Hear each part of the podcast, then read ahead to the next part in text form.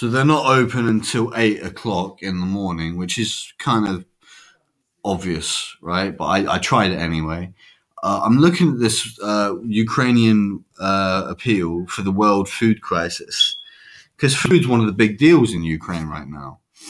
So if I give 20% of the money from the first book to go to the Ukrainian food crisis, then that is a very good amount of help because an army marches on its stomach. Maybe, maybe they get to eat lobster and cake. You know, I highly doubtful. Maybe it'll, it'll just be normal food, but that's good, right?